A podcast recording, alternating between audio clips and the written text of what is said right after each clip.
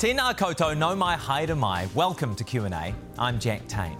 With vaccinations beginning in New Zealand, the National Party is this morning calling for a major change to managed isolation, moving quarantine away from Auckland City and away from hotels.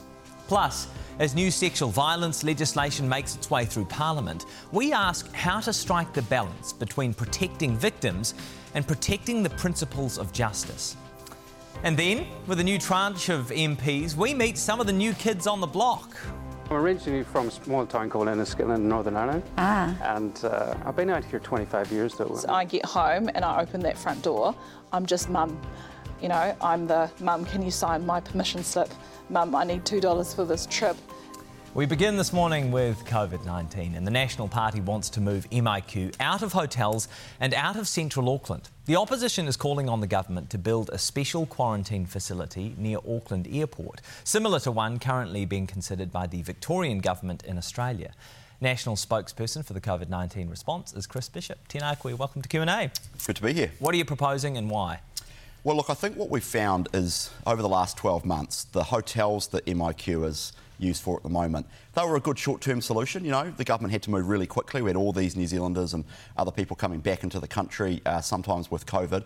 So they set up this hotel system. But as public health experts like Professor Baker uh, and you know Nick Wilson have noted, they're just inherently unsuitable for uh, you know for quarantine. And mm. you see that with the Pullman uh, inquiry that, that's happened in the last few days. We've had all these cases out of the Pullman. We're now having to essentially retrofit the Pullman. We're installing a new uh, filtration system. We're installing new ventilation. We're changing the way the lifts work. So we're having to retrofit all these hotels. And they're in the middle of our CBD, right? So we're putting all of these potentially infected passengers uh, from overseas, sometimes with the new highly transmissible strain from the United Kingdom, right in the middle of the Auckland uh, central city. So what we think we should do is uh, build a purpose built uh, quarantine facility, uh, managed isolation facility outside Auckland uh, CBD near the airport. Uh, single story, uh, where people live in self contained units. Uh, they'll be prefabricated. Uh, and this is exactly what the Victorian government is doing for precisely the same reason, because, of course, Victoria's just uh, had cases come out of uh, hotel quarantine in mm. their central city of Melbourne. and, of course, they've had a lockdown just like we have. These went for longer, obviously. And so they're now talking about a purpose built facility for exactly the same reason. Now, now the, the facility that the Victorian government is considering modelling theirs on mm. is Howard Springs in the Northern Territory. And I think we have some mm. pictures mm. just to give our viewers a bit of an idea of what you are proposing at this stage. How many people would this facility hold? How much would it cost? Well, we, we don't know on in terms of how much it would cost, uh, but it would be expensive. I mean, there's, there's no doubt about that. But I think you have to compare it to the very high cost that um, hotel quarantine uh, cost the government anyway at the moment. You know, we're spending you know a considerable sum of money uh, you know, operating uh, all of these, these rooms around the country in Auckland and Wellington and Christchurch. Uh, and of course, you've got to compare it to the cost of what lockdowns cost the economy. You know, tens of millions of dollars per day in Auckland when uh, there's a lockdown underway, for example. So, yep, it will be expensive, but, you know, we're going to have to have some sort of quarantine system for quite some time to come. Even with the vaccinations occurring around the world, uh, we're, we're going to have to operate an MIQ facility for many years to come. And uh, we just think it makes sense to build a purpose built facility. How long would it take? Well, that, that is the, the great unknown. Uh, it would it would take some time. Uh, we, we suspect uh, some months, uh, but uh, you know we, we think it does make sense to do it. It's time to start the investigations. And look, we, sh- we, we showed, I think, in the last year since COVID, that when we want to move quickly as a country and as a government, you know we can. I mean, people said, for example, uh, that we couldn't house the homeless. Uh, but actually, when in the response to COVID, when the lockdown happened, government moved really quickly and they got uh, people who are living rough on our streets into accommodation. So we can move quickly when we want to. Have you talked to the hotels about the suggestion? No, I haven't talked to the hotels about the suggestion. What would it mean for them? Well, look, I think there's a couple of things. Firstly, some of the hotels are moving away from MIQ. So uh, it's been reported publicly that uh, some hotels have already put uh, rooms available for the 1st of May. Some are, but there are a lot, and, and a lot of them are making a lot of money. Yep, correct. Uh, so some, some don't want to participate anymore. We'll, we'll, wait and see how that shakes out. They'll be in negotiations with the government because the contracts expire on the 30th of April. Second thing is, I think there still will be a role for hotels, and uh, you can have a purpose-built facility Uh, and there may still be a role for some of the hotels in terms of lower risk passengers. So, for example, once we get a bubble uh, up and running with the Cooks or Australia or other lower risk destinations in time, it may be that you use hotels for, say, uh, three to seven days quarantine, mm. and it may be that there's a slightly higher risk in those hotels, uh, like the Pullman, for example, but that's acceptable when you're looking at where passengers come from. And we're also very keen on a, a, system where our response at the border is calibrated to the risk of the passengers. So if you come from the United Kingdom, for example, or mm. the United States, you're clearly of a higher risk uh, to coming into New Zealand than someone coming from the Cooks, for example, or from uh, Australia. And our border response is very one size fits all at the moment. Mm. It just says if you're coming from overseas, you present the same risk, and of course that's not true. Although, true. of course, if you if you are found to have COVID nineteen, you are kept at the Jet Park facility, which is right next to Auckland Airport at the moment. Yep, that's true. That's true. And uh, but you know, we need greater capacity in the system as well. Uh, you know, there are thousands of New Zealanders wanting to come back uh, from overseas, and you know, there wouldn't be an MP in the Parliament who hasn't been contacted by desperate people overseas who, who they want to come back and they can't. Would you offer financial support to hotels in lieu of continuing contracts? Well, I think that's that's something to be to be worked through. That's that's a possibility. Um, you don't want to leave these guys in the lurch. I mean, they, they have done a fantastic. Very expensive could potentially be very expensive, but you've got to compare it to the cost of lockdowns. I mean, lockdowns cost New Zealand you know, tens of millions of dollars just for every day. And of course, all the businesses out there, you know, many of whom have, have had an incredibly tough time over the last year or so. Uh, we've just simply got to avoid lockdowns and we've got to avoid the yo-yoing. I think that's what people really get upset about is potentially the, the prospect of yo-yoing in and out. Level three one day, level two the next one. But you after. would accept this is an incredibly insidious virus, yeah. right? It's, it's, I mean, for, for all the preparations in the world, it is very, very difficult to keep this thing out. Absolutely, it is, and uh, you know that's why we think a, a purpose-built facility uh, makes sense. Um, and I think you know we've seen in MIQ over the last year, mm. uh, since since the virus came in, uh, ten.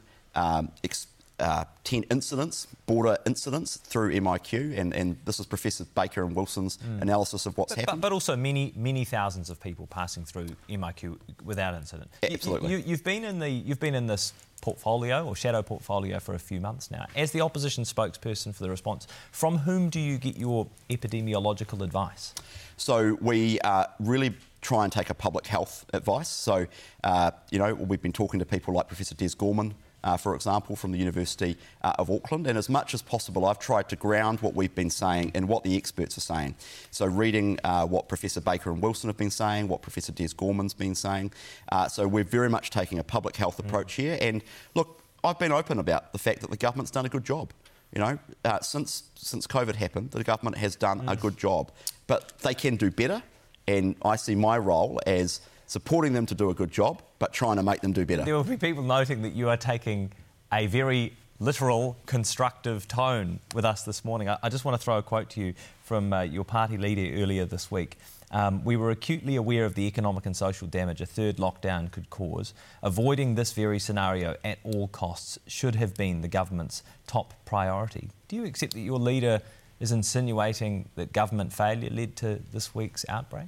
No, I think she's exactly on the same page as I am, which is we want to do as much as we possibly can to uh, avoid lockdowns, avoid the yo-yoing uh, effect, obviously. Uh, and, you know, we... We, we don't know what caused this, this outbreak. And she said avoiding this very scenario at all costs should have been the government's top priority. Yeah, well, it, that's absolutely right. Was it not it, the government's top priority? Well, I, I would say they've done a good job in the last year or so. Uh, but there have been undoubted failures mm. in MIQ and at the border. There's, there's, simply no doubt about that. Now, it's true we don't know the source of the latest outbreak, but uh, you know we have been publicly on the record this week saying that the uh, laundry worker at the LSG Sky Chefs, which was the latest mm. outbreak, uh, she should have been tested, and we were surprised that she wasn't tested on a regular basis. It was basically up to the company voluntarily to test her, and of course, she missed that test on February 1st. You're taking expert advice in considering your policy positions. I know some experts have been calling for much wider spread mask use in New Zealand. Would mm. you consider making mask use mandatory in more circumstances?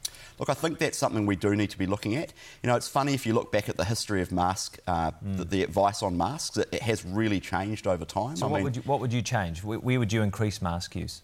Well, look, I think um, public transport is the obvious one. So um, mandatory on public transport, say? Yeah, and I, you know, I think we're heading towards that situation now. To be honest, I see, you know, Metlink and Greater Wellington mm. um, calling for that uh, this morning or last night, and it's like I think we are heading towards that because it just makes sense. And I think over time, where we're going to get to in New Zealand is uh, mask use is just going to become a part of everyday life, and that will be a change for people. But, mm. you know, COVID's forced us to adapt in all sorts of different ways. Are you happy with the government's priority list for the vaccination program?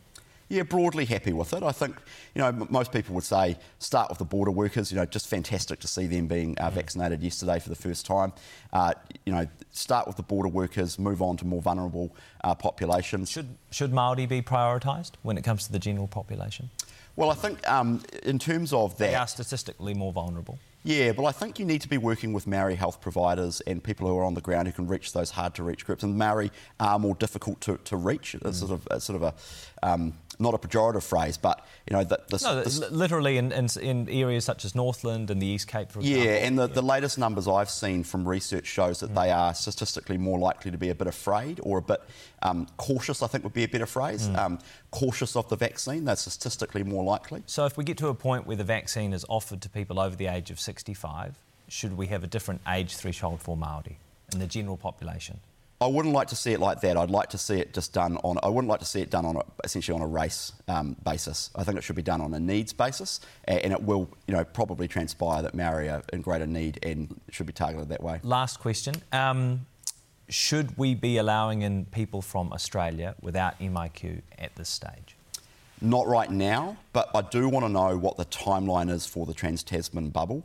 You know, you've got the government saying two different things. You've got Stuart Nash out there saying nothing's going to happen until 2022. Um, basically saying that's for tour- broad tourism. Yeah, that's for, that's for, international international tourists. Yeah, but you know he, he, was pretty harsh on the tourism operators, basically saying it's your fault for not pivoting and adjusting. Meanwhile, we've got uh, the, the, PM and Mr. Hipkins saying, uh, you know, we should have the Trans Tasman bubble up and running by the end of March. I, but, I think but that's clear, you wouldn't let uh, someone's coming in from Sydney today. You put them in two weeks of MIQ, just to be clear. I think we should be moving as expeditiously as possible yep. to move to a situation where we do have that Trans Tasman bubble, uh, but you know not literally tomorrow, but we should be moving as quickly as we can. Okay, Chris Bishop, Tēnā koe, thank you very much for your time. We will bring in our panel shortly, but next, our vaccination program's underway. But will that be it, or will we need ongoing jabs for years to come?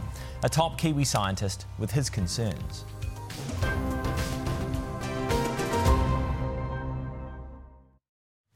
Hoki mai whānau, welcome back to Q&A. No country is safe until every country is safe. As vaccinations begin in Aotearoa, that is the stark warning from one of our leading scientific voices. Sir Peter Gluckman is the president-elect of the International Science Council and will join an oversight panel considering the different future scenarios in the fallout from COVID-19. Kia ora, welcome back to Q&A.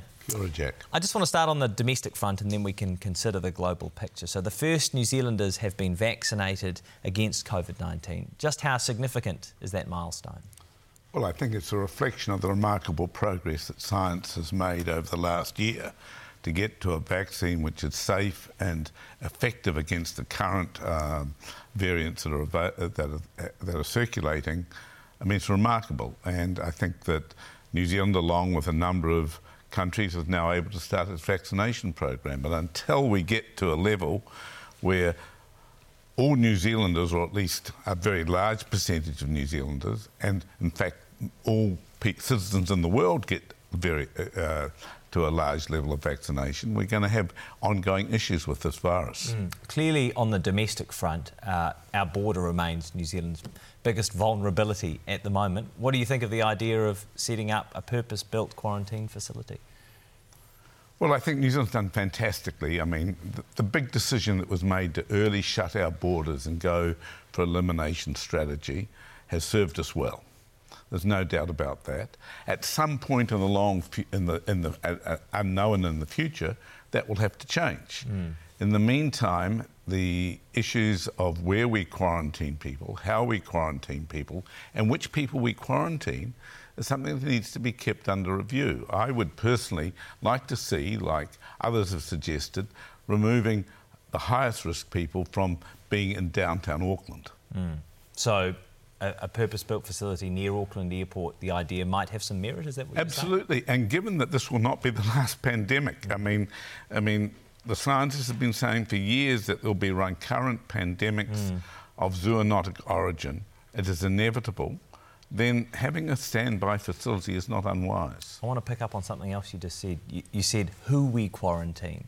Are you suggesting that we could be allowing people in without quarantine at the moment? Could we be operating a well, Trans Tasman or Pacific bubble? The issues are fundamentally diplomatic rather than actually scientific. I mean, I think scientifically it is easy to get to a common standard between Australia and New Zealand about when to lock down, which bits to lock down.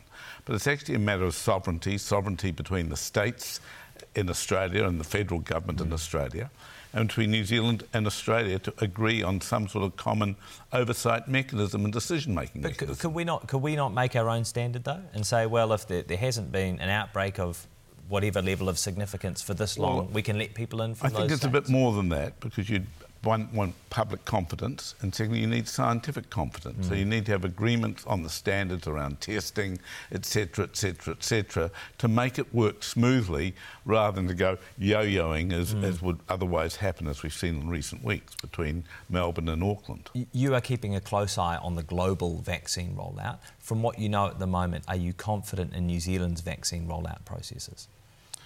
Well, I'm confident that we are making good assessments around the world on the safety of vaccines. I'm confident that the vaccines we have are safe and are effective within reason. I mean, the AstraZeneca has some questions about the, the South African variant in terms of relative efficacy. But there are lots of vaccines coming down the pike. There are more vaccines to come. There are over 150 in development, more than 50 in clinical trial. We need to keep on top of it, and I think New Zealand has good systems, along with Australia and many other countries, mm. to evaluate these vaccines. They're safe. I think the biggest issue is going to be around vaccine hesitancy and misinformation and different groups in our society and in other societies being resistant to the vaccines for whatever reasons, philosophical, ideological, or, or, or fearful. Mm. And I think that we need to do a lot uh, of work globally to make sure that we get to the point where the world can treat this virus as we would now treat influenza. It's going to be inevitably endemic. Mm. It's inevitably going to be at low levels in our society forever.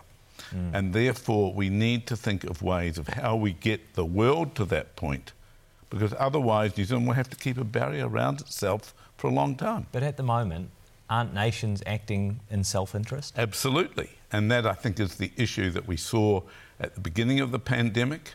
We're seeing it now. There's still tensions between the United States uh, Britain and, and, and, China over the over actually understanding what happened in the early days of the pandemic.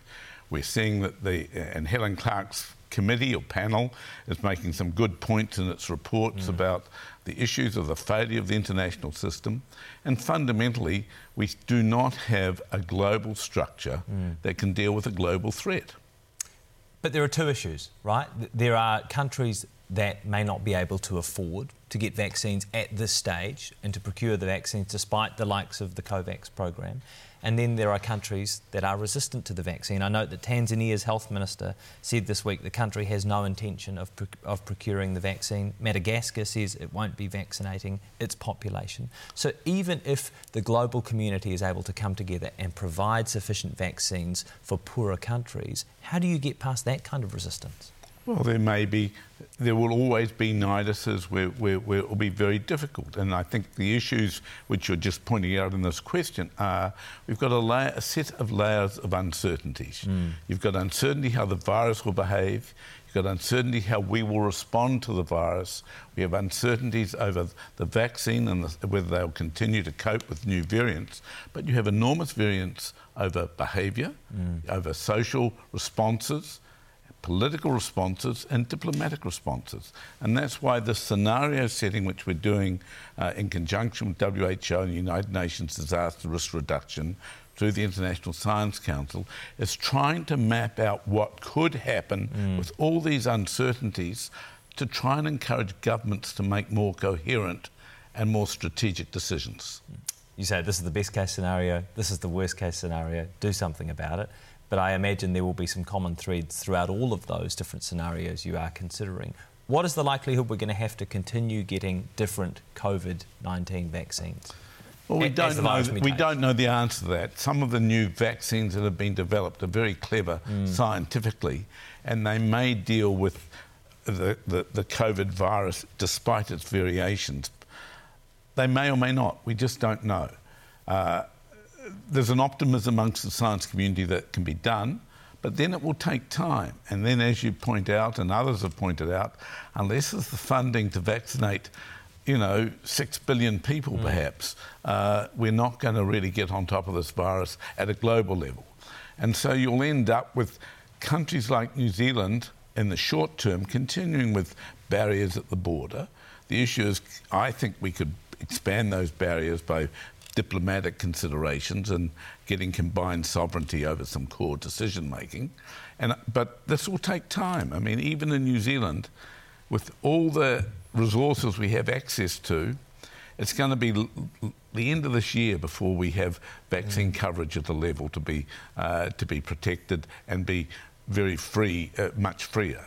But it'll be much harder in the rest in many other countries. And so, what is New Zealand's role in an international context in the short term? F- should, for example, everyone in Samoa, Fiji, Niue, Tokelau be vaccinated before I am vaccinated?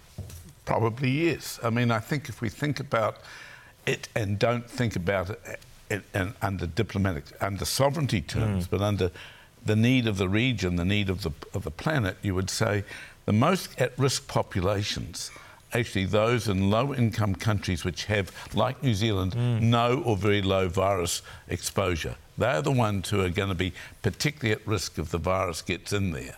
And so either you keep them in their bubbles for a long, long time, or you quickly immunise them. And they need to get out of their bubbles because their economies, I mean, uh, are, are, suffering far worse than ours mm. is mm. in this context. So if you think about it, there are really four classes of countries. Countries like New Zealand, high income, can afford to do things, but have low virus load. Countries like Samoa, low income, no virus, low virus load. Countries like the United States and the European countries with high virus loads but high income, countries like uh, uh, you know many African countries with high virus loads mm-hmm. and low income. And at some point into the future, all of those are going to come to some sort mm. of equilibrium with each other before the world gets back to full, full, full normality. The issue is what decisions do the politicians make, what decisions do agencies make, what decisions that individuals make that allow us to get there quicker. And at the end of the day, the vaccines are right at the heart of it, but politics is also right at the heart of it. Good luck for your work. Sir Peter Gluckman, tēnā koe. Thank you for your time. Thanks, Jack. A little later on Q&A, we will get our panel's thoughts on this week's Trans-Tasman diplomatic ding-dong.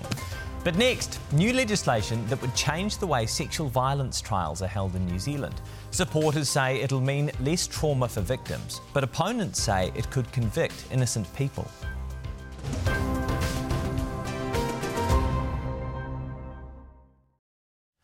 Kia ora, welcome back to Q&A. The sexual violence legislation bill will be back before Parliament this week. Supporters say its proposed changes will help to reduce the trauma of the justice process for victims of sexual violence. But opponents say two of the proposed changes in particular will fundamentally disadvantage defendants who, under New Zealand law, are supposed innocent until proven guilty. Green MP Jan Logie has been driving the bill and is with us this morning. Kia ora, good morning. Kia ora. I just want to start by saying that I recognise this is an incredibly sensitive subject. And the purpose of this bill is to try and establish a balance, isn't it? A balance between not unnecessarily traumatising complainants and victims in the justice process, but also protecting those principles of justice and open justice. Right. What is it specifically that makes the current justice process for sexual violence complainants so traumatic?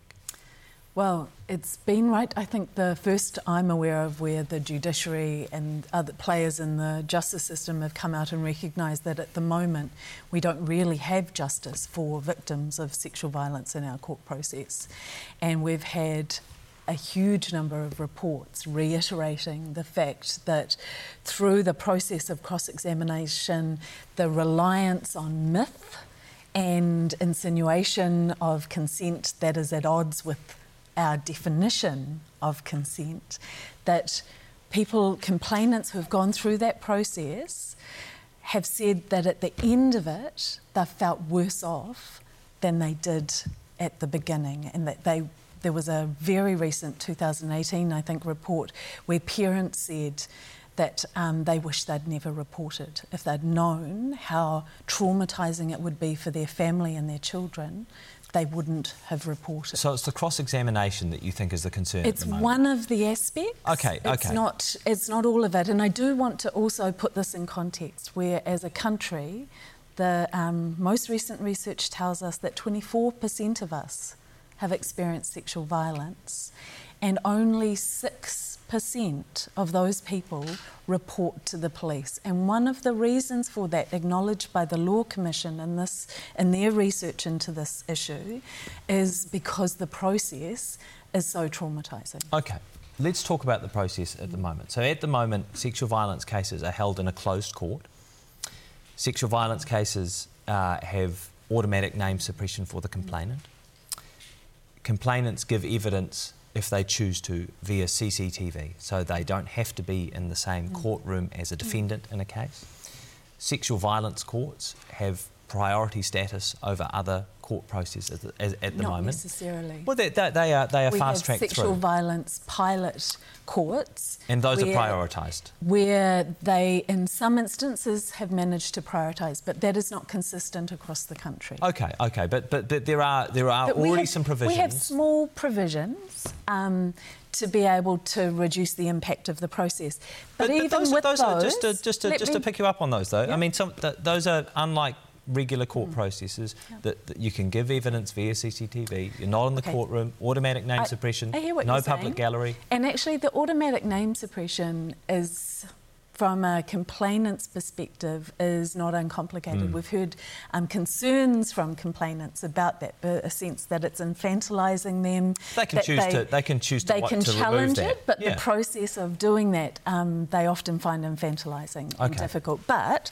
let's get back to the core of what you're asking. You're saying no, no, no. I want to ask about the proposed changes. So, sorry, so I just I know we're, we're on, on time, and I, have got to get to okay. these two points that I know some in the legal fraternity have okay. umbrage with. Let's so, to it okay.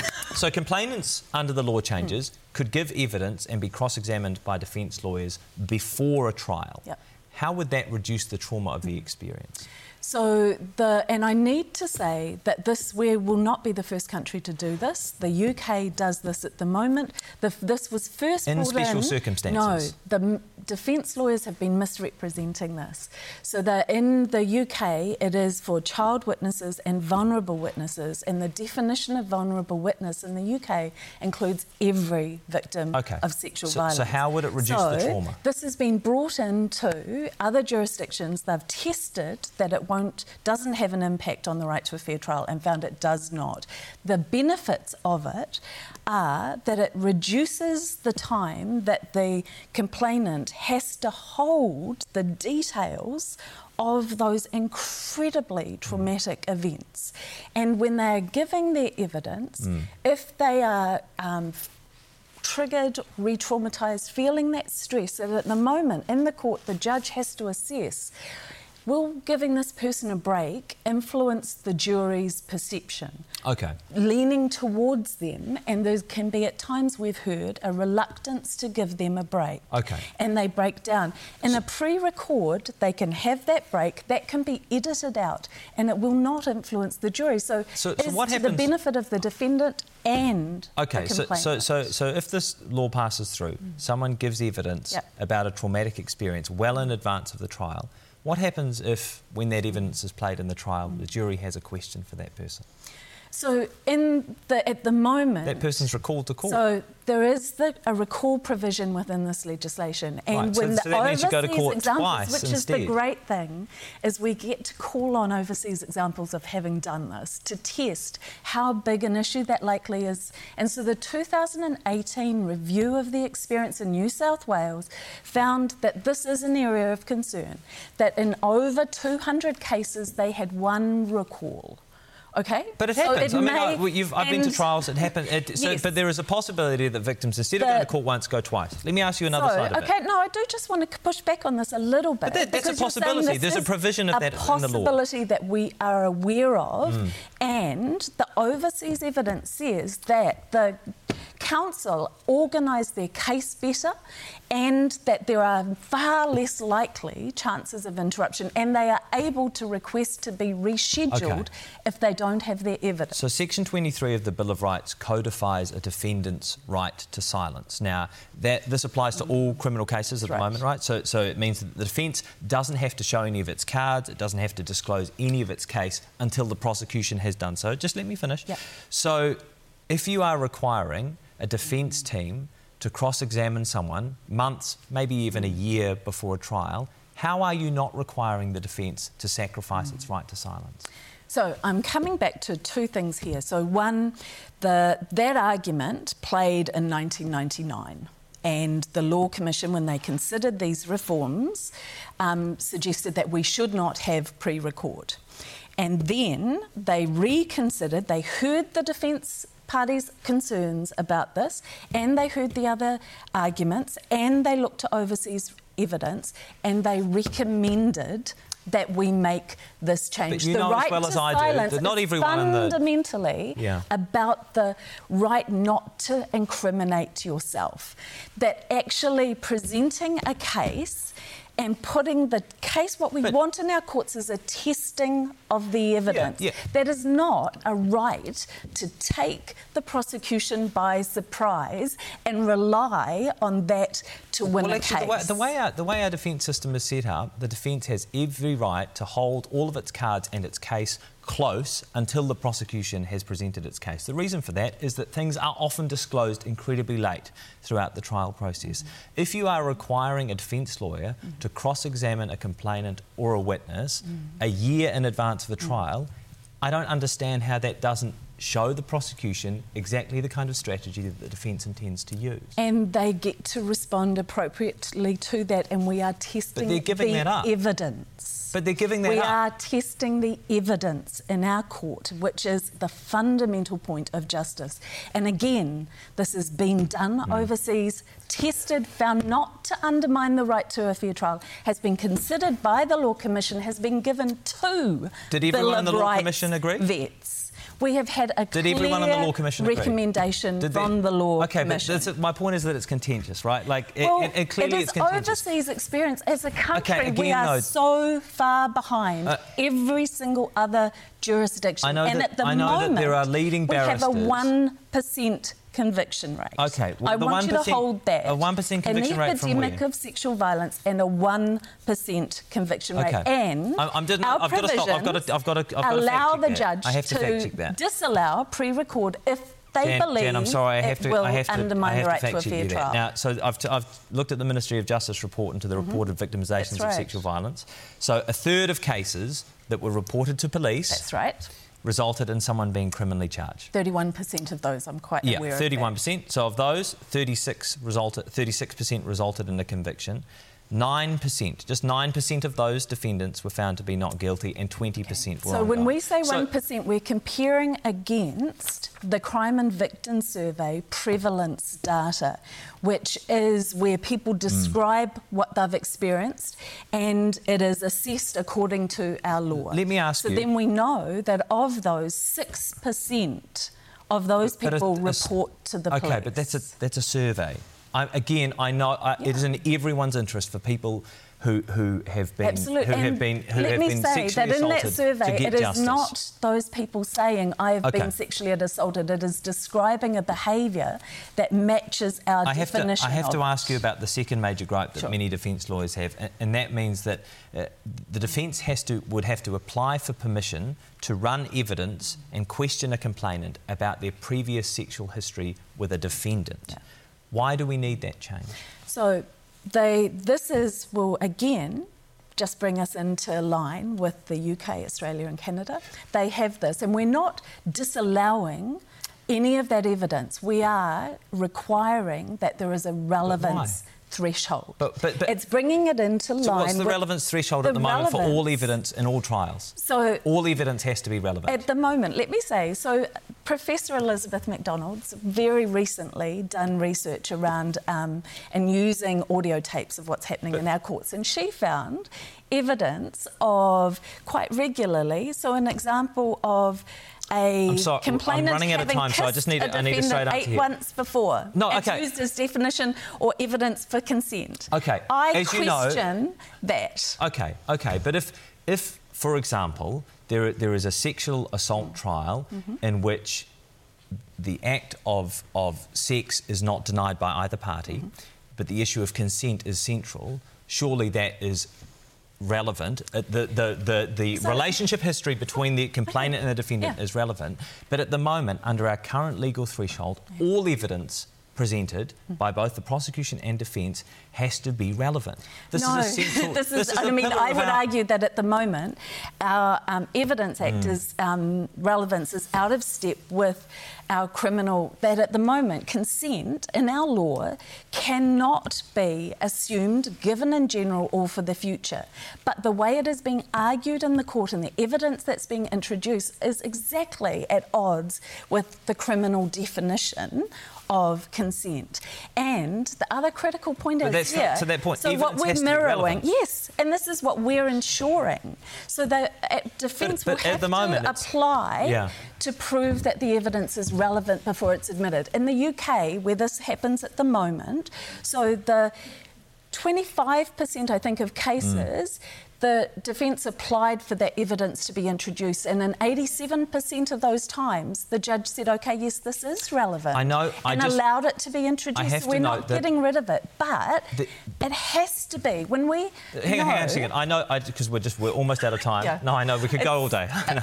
But it was just it's a really interesting subject and a complex subject, and I'm glad that we can we can give it this this time and attention.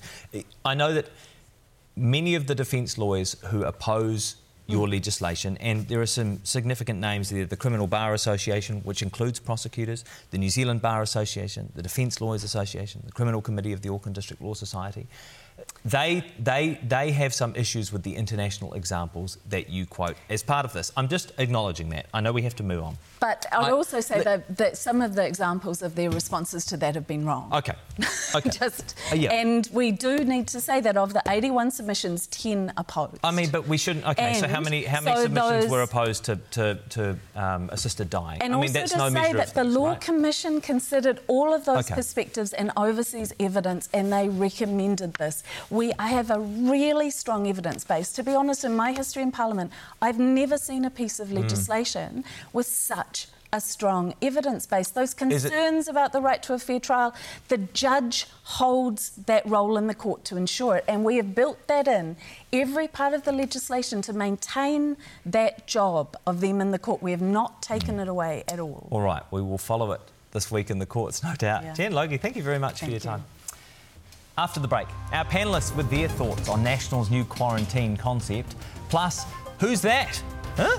Our reporter meets some of the new faces in New Zealand's parliament.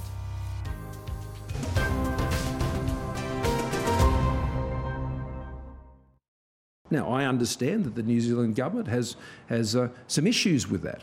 If the shoe were on the other foot, we would take responsibility. That would be the right thing to do. And I ask of Australia that they do the same. That was Scott Morrison and Jacinda Ardern trading blows over the status of a New Zealand born Australian raised woman who allegedly supported ISIS in Syria. Time for our panel now. Fran O'Sullivan is the head of business for NZME, and joining her is Auckland councillor and Labour Party member Efeso Collins. Kia ora kōrua. Fran, was that real outrage or was that theatre? Oh, look, Jacinda knows she's playing to the crowd locally in New Zealand, but it's starting to get a little bit worn. I mean, we saw last year, um, obviously in Australia, coming out of a out of a meeting with Scott Morrison, which was actually focused on this upcoming pandemic. And she used that opportunity to savage him then over the deportation of, you know, Australian raised criminals, if you like, back to New Zealand. Um, Australia's not for turning. So I think, you know, the, to me it seems, what are we doing about this in the sense of are we talking to New Zealanders in Australia, warning them, having a campaign there that actually you'll get turfed out? Uh, if Australia, um, you know, decides you're mm. unwanted, whether even if you've joined, uh, it doesn't have to be a crime, but if you're involved in, you know, undesirable by Australian standards um, activities, uh, you could be sent back here. And I think it's time to actually realise this has been in place since 2014 and to realise that Australia is taking a very, very sort of, you know, I guess assertive and strong positioning itself. And mm. it's got a story to tell to its own people too. Uh, this is the thing I wonder. I, I, wonder if both prime ministers, when they make these forceful comments, whether it's regarding the 501s policy or mm-hmm. regarding uh, this uh, situation with the woman in the Middle East, if they are both just playing to domestic audiences the whole time, and if actually behind closed doors the relationship isn't as fraught as it might appear from those pictures, Efeso. Yeah, I agree, and I think they're both talking to their own constituencies. Really, look, everyone's suffering from the COVID nineteen pandemic at the moment, so they're trying to make out that mm. we're still showing leadership. But you would argue that it was good. I thought she had some really fighting words to say. Oh, congratulations on the prime minister, but again, she's talking to a news, predominantly New Zealand audience. But we feel a lot of that it uh, social incohesion when the 501s are deported back. And mm. look, I, th- I, think Anjum uh, made, Rahman made mm. a really good point about at some stage we've got to think a lot more globally about who we're taking in, what we're going to do, where these children will end up. Uh, the Australians have made their position very clear. I think we can show a level of compassion, and maybe they need to get the MFAT people working harder in the background. See, it's interesting you say this. this. Yeah, I, see, I, I'm always drawn to hypocrisy, and, and perhaps some will consider this to be a double standard. But I, I note our approach to Mark John Taylor last year, the New Zealand man mm. of, of, questionable mental capacity who was in the Middle East and went there to fight with ISIS, mm.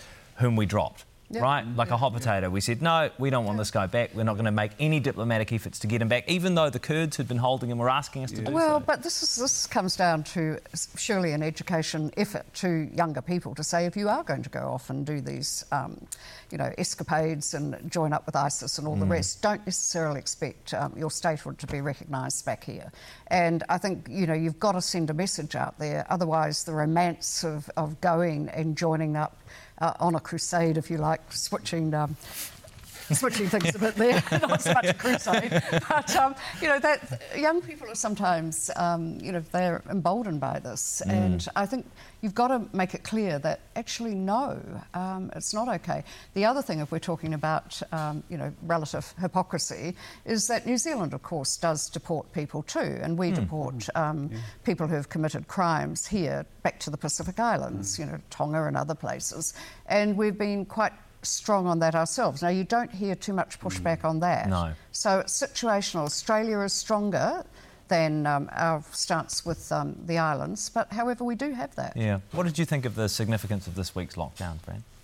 Well, I thought the lockdown um, should have been lifted by now, uh, to be honest. And, um, and I think what is significant to me today is that uh, people uh, can fly to Sydney again out of, um, out, out, of New Zealand and not be locked down then unless they've been in Auckland in the last 14 days. And, um, if so, they have to have a, um, a COVID test coming up um, negative, you know, yeah, uh, in the last hours. 72 hours. Yeah. So Australia has actually been much more kind to us going one way than we are even bringing our own people back the other mm. way, because if you come back, you've still got to be locked down uh, you know, so go into quarantine rather um, here. So these are the kind of topics that should be on the agenda for the two prime ministers when they meet mm. uh, next um, uh, next month, mm. assuming they meet, um, because. Um, you know, is the question: Do we actually lock down Scott Morrison if he comes over here? Because it's due to happen here. But, yeah. You know, yeah. and I mean, there's all sorts of stuff around that. But I, I think uh, the significance of the lockdown, it was short and sharp, but I don't think it needed to go uh, for the time that it did, mm. you know, in, in stage two, if right, you like. Right. Mm. Efeso, what did you make of the lockdown this week? Obviously, it centred uh, in an area with your constituents. Yeah, look, South Auckland has come out really well at this time. Last time when we went into lockdown in August, there was all sorts of vitriol all over social media uh, thrown at South Auckland. What we've seen from this family, the, the whānau, the students and staff at Papatoetoe High School, is real maturity, a desire to say this is what it looks like to be part of the team of five million. There are challenges we have in the community because people obviously will worry. There's panic buying that kicks in. It's not our families doing the panic buying. We're wondering how we're going to get baby formula. So I think South Auckland has done really well. And I think it's important for all of us to look and say, this is what the team of five million looks like. These mm. people are leading by example. So I, I uh, completely applaud their efforts. It's interesting, isn't it? From what we know about the family at the centre of this mm. this week, I mean, they, they identified symptoms, they immediately put themselves mm. in isolation, they did everything right. And on a couple of occasions now, I'm thinking back to previous occasions where people have tested negative for COVID and have left MIQ and have been scanning, mm-hmm. you know, diligently at every at every premises they enter, only to then test positive. We have been saved by responsible actions from citizens. Mm. Yeah. yeah. and I think we have. And um, but it's sort of how do we go to that next phase now? Mm. I mean, as Peter Gluckman uh, was talking earlier, we're going into an era uh, where uh, he's saying that this virus is going to be endemic, uh, there's mm. going to be other pandemics and all the rest. And, you know, how do we sort of, as we all get vaccinated, how do we then actually open up to the world again? And if I could just draw on uh, the comments made by um, Chris earlier, Chris uh, Bishop, Bishop yeah. when he talked about um, putting in place, uh, in, you know, a separate mm. facility. I mean, why wouldn't you? Why would you put that next to Auckland, which is a major population, a major centre of, um, you know, the economy? Uh, that actually carries some risks. Um, you'd really, in some ways, want to keep the beating heart of the economy separate from all of that. But why wouldn't you put it like somewhere like Ohakea, as people like Michael Baker have advocated, almost going back a year now, I mm. have to say, um, which is the absurdity of it all. But even, even the demand and proposals coming from private sector to mm. fund some, so you could then bring back your um, students, you know, the export yep. education people, put them in a facility, quarantine them, get them get them back into the community. So I think you've got to look at stepping up the economic dividend now and coming out of it, and not being the hermit kingdom forever. Do you support a purpose-built quarantine facility? Yeah, I don't know. I probably support building houses a lot faster uh, than, than a, a purpose-built MIQ facility. They tried that. Yeah. Look, I think part of our challenge as well as New Zealand is that we've, because of COVID-19, we've been locked down a bit. Hey, we, there's not a lot of travel in and out, and people are very aware of what we're mm. doing. If we lift our eyes slightly, we'll acknowledge that of uh, a uh, World Health Organization said of the 12 billion doses of COVID uh, of coronavirus, the vaccine that'll be produced, 9 billion has already been purchased by wealthy countries, the UK, mm. the US, Canada, are all in there. There's panic buying going on amongst mm. the wealthy countries. That will impact on the inability for poorer countries to get vaccinated. And there's some reports saying that that's not going to be till 2024. We've got to look globally at what our responsibility is in ensuring that everyone's needs are going to be met. And I think that's part of our global challenge and global commitment to a community, especially those poorer countries. Fran, we knew it was a possibility, but how was this week's lockdown relatively short and sharp? Um, how, how, did that affect business confidence, especially in Auckland? Well, it did affect business confidence, but um, I think, you know, sort of at the big end of town, people are used to this. They've, mm. they've got in place um, contingencies, um, companies know how to go into lockdown, take everyone home, people have got their gear at home. Mm. Uh, where it really affects is the smaller retail mm. uh, end of things, particularly the cafes. Walk around Auckland, you, you see even even before this, um, a lot of the little coffee bars only doing a fraction of the trade they were previously. Now these are on a knife edge. Um, I do have to congratulate, and I'll come back to this point later, but the government for kicking in some uh, financial mm. support. Uh, mm. they were quick on that. They played around with the, the rules of it, talking about mm. the seven days. And but anyway, there's a bit of a bit of a money in in the, in the kitty there, and I think that has worked well. But we do need to think about is this sensible? Like I was down by chance in Wellington when this happened. Mm. I walked around in Wellington. It was level two. I'd been a paranoid Aucklander type. Had on a, had on my mask and I did everything I had. I got my got my you know hand sanitizer in my bag. I've got my gloves. Got all that. You're a Everywhere I went, I looked, I looked like a complete no, freak because yeah. nobody else was doing that. I yeah. mean, and you go further south. Mm. Um, why is parts of the South Island um, in level two? So I think, you know, if you're going to have the major source of infection because that's where MIQ is, being Mm. Auckland, doesn't it make sense to take that away? Yeah. All right. Thank you so much for your time. We really appreciate it as always, guys. Efeso Collins and Fran O'Sullivan. After the break, a new MP who's just finished up a high flying banking career. So why did you? I mean, I don't mean to be rude, but I mean you must have earned pretty good coin in that. Why do you want to? Why did you want to be an MP?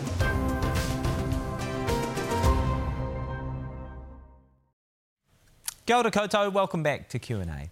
How many faces among the new MPs could you put a name to? Well, there are 40 and they are your representatives. So throughout this year on Q&A, we're going to give you a quick snapshot to introduce you to some of them. This week, reporter Fiona Owen meets newbies Damien Smith and Barbara Edmonds. Hi. Hi, Damien. How are you? Good, I'm very good.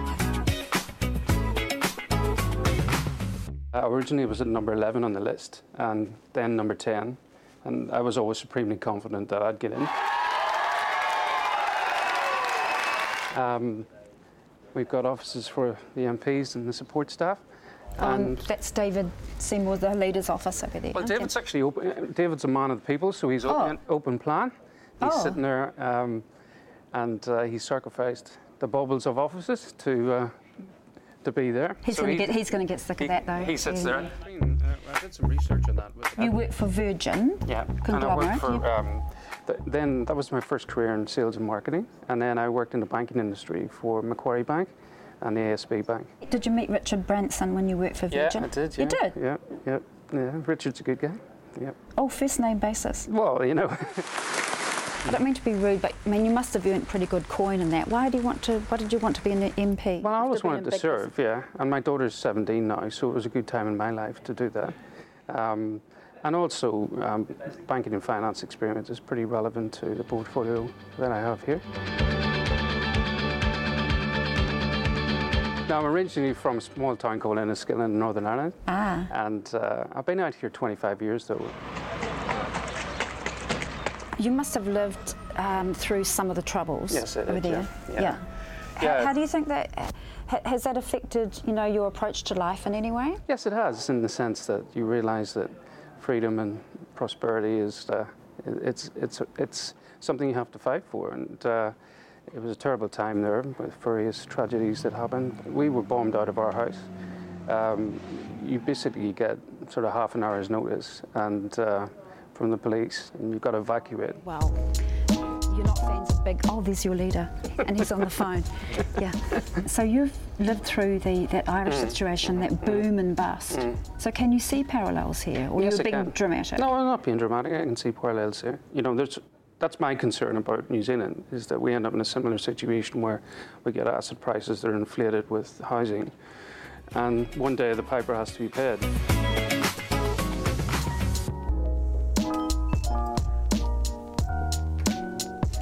Hi. Hi. Thanks for seeing us. Thank you for coming. Um, Thomas. Hi, Miss Thomas. Thomas. yeah. Hi. Okay, so when you got in late last year, it was like nothing very new because you, you worked here in Parliament, haven't you? I have worked in here in Parliament. Um, the previous job I had was sort of an advisory role behind the scenes, helping with like tax policy, economic policy, um, firearms policy. So who's this handsome guy? he is the love of my life. He's my husband, Chris. Um, he's also a house husband or a home daddy. He's been a house husband for 12 years, and that's because we've got eight kids. Harmony is eight, Yazel is nine, um, Sammy is 10, Prayer is 11, Patience is 12, almost turning 13, um, Agape's 14, Arcade's 15, and Acacia's 16. My family day is Saturday.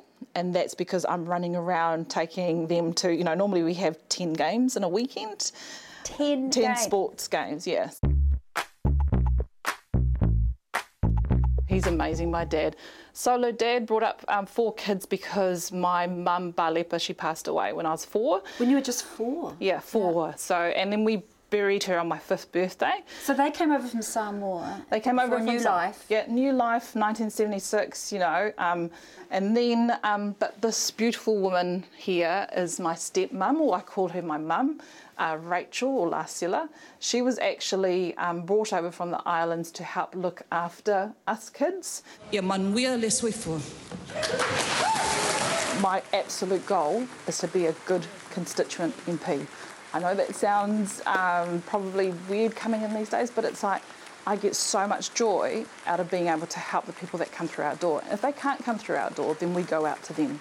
So um, that's my key focus this term. And for me, it's just, you know, wherever the boss puts us, that's where we go and that's where we serve. During the day, you know, you can be in the house, you can be in the electorate meeting constituents. But, you know, as soon as I get home and I open that front door, I'm just mum.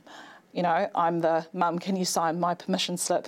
Mum, I need $2 for this trip. And mum, this one's pulling my hair, can you tell them off? You know? Fiona Owen with those first term faces. Kua motu, that's Q&A for this week.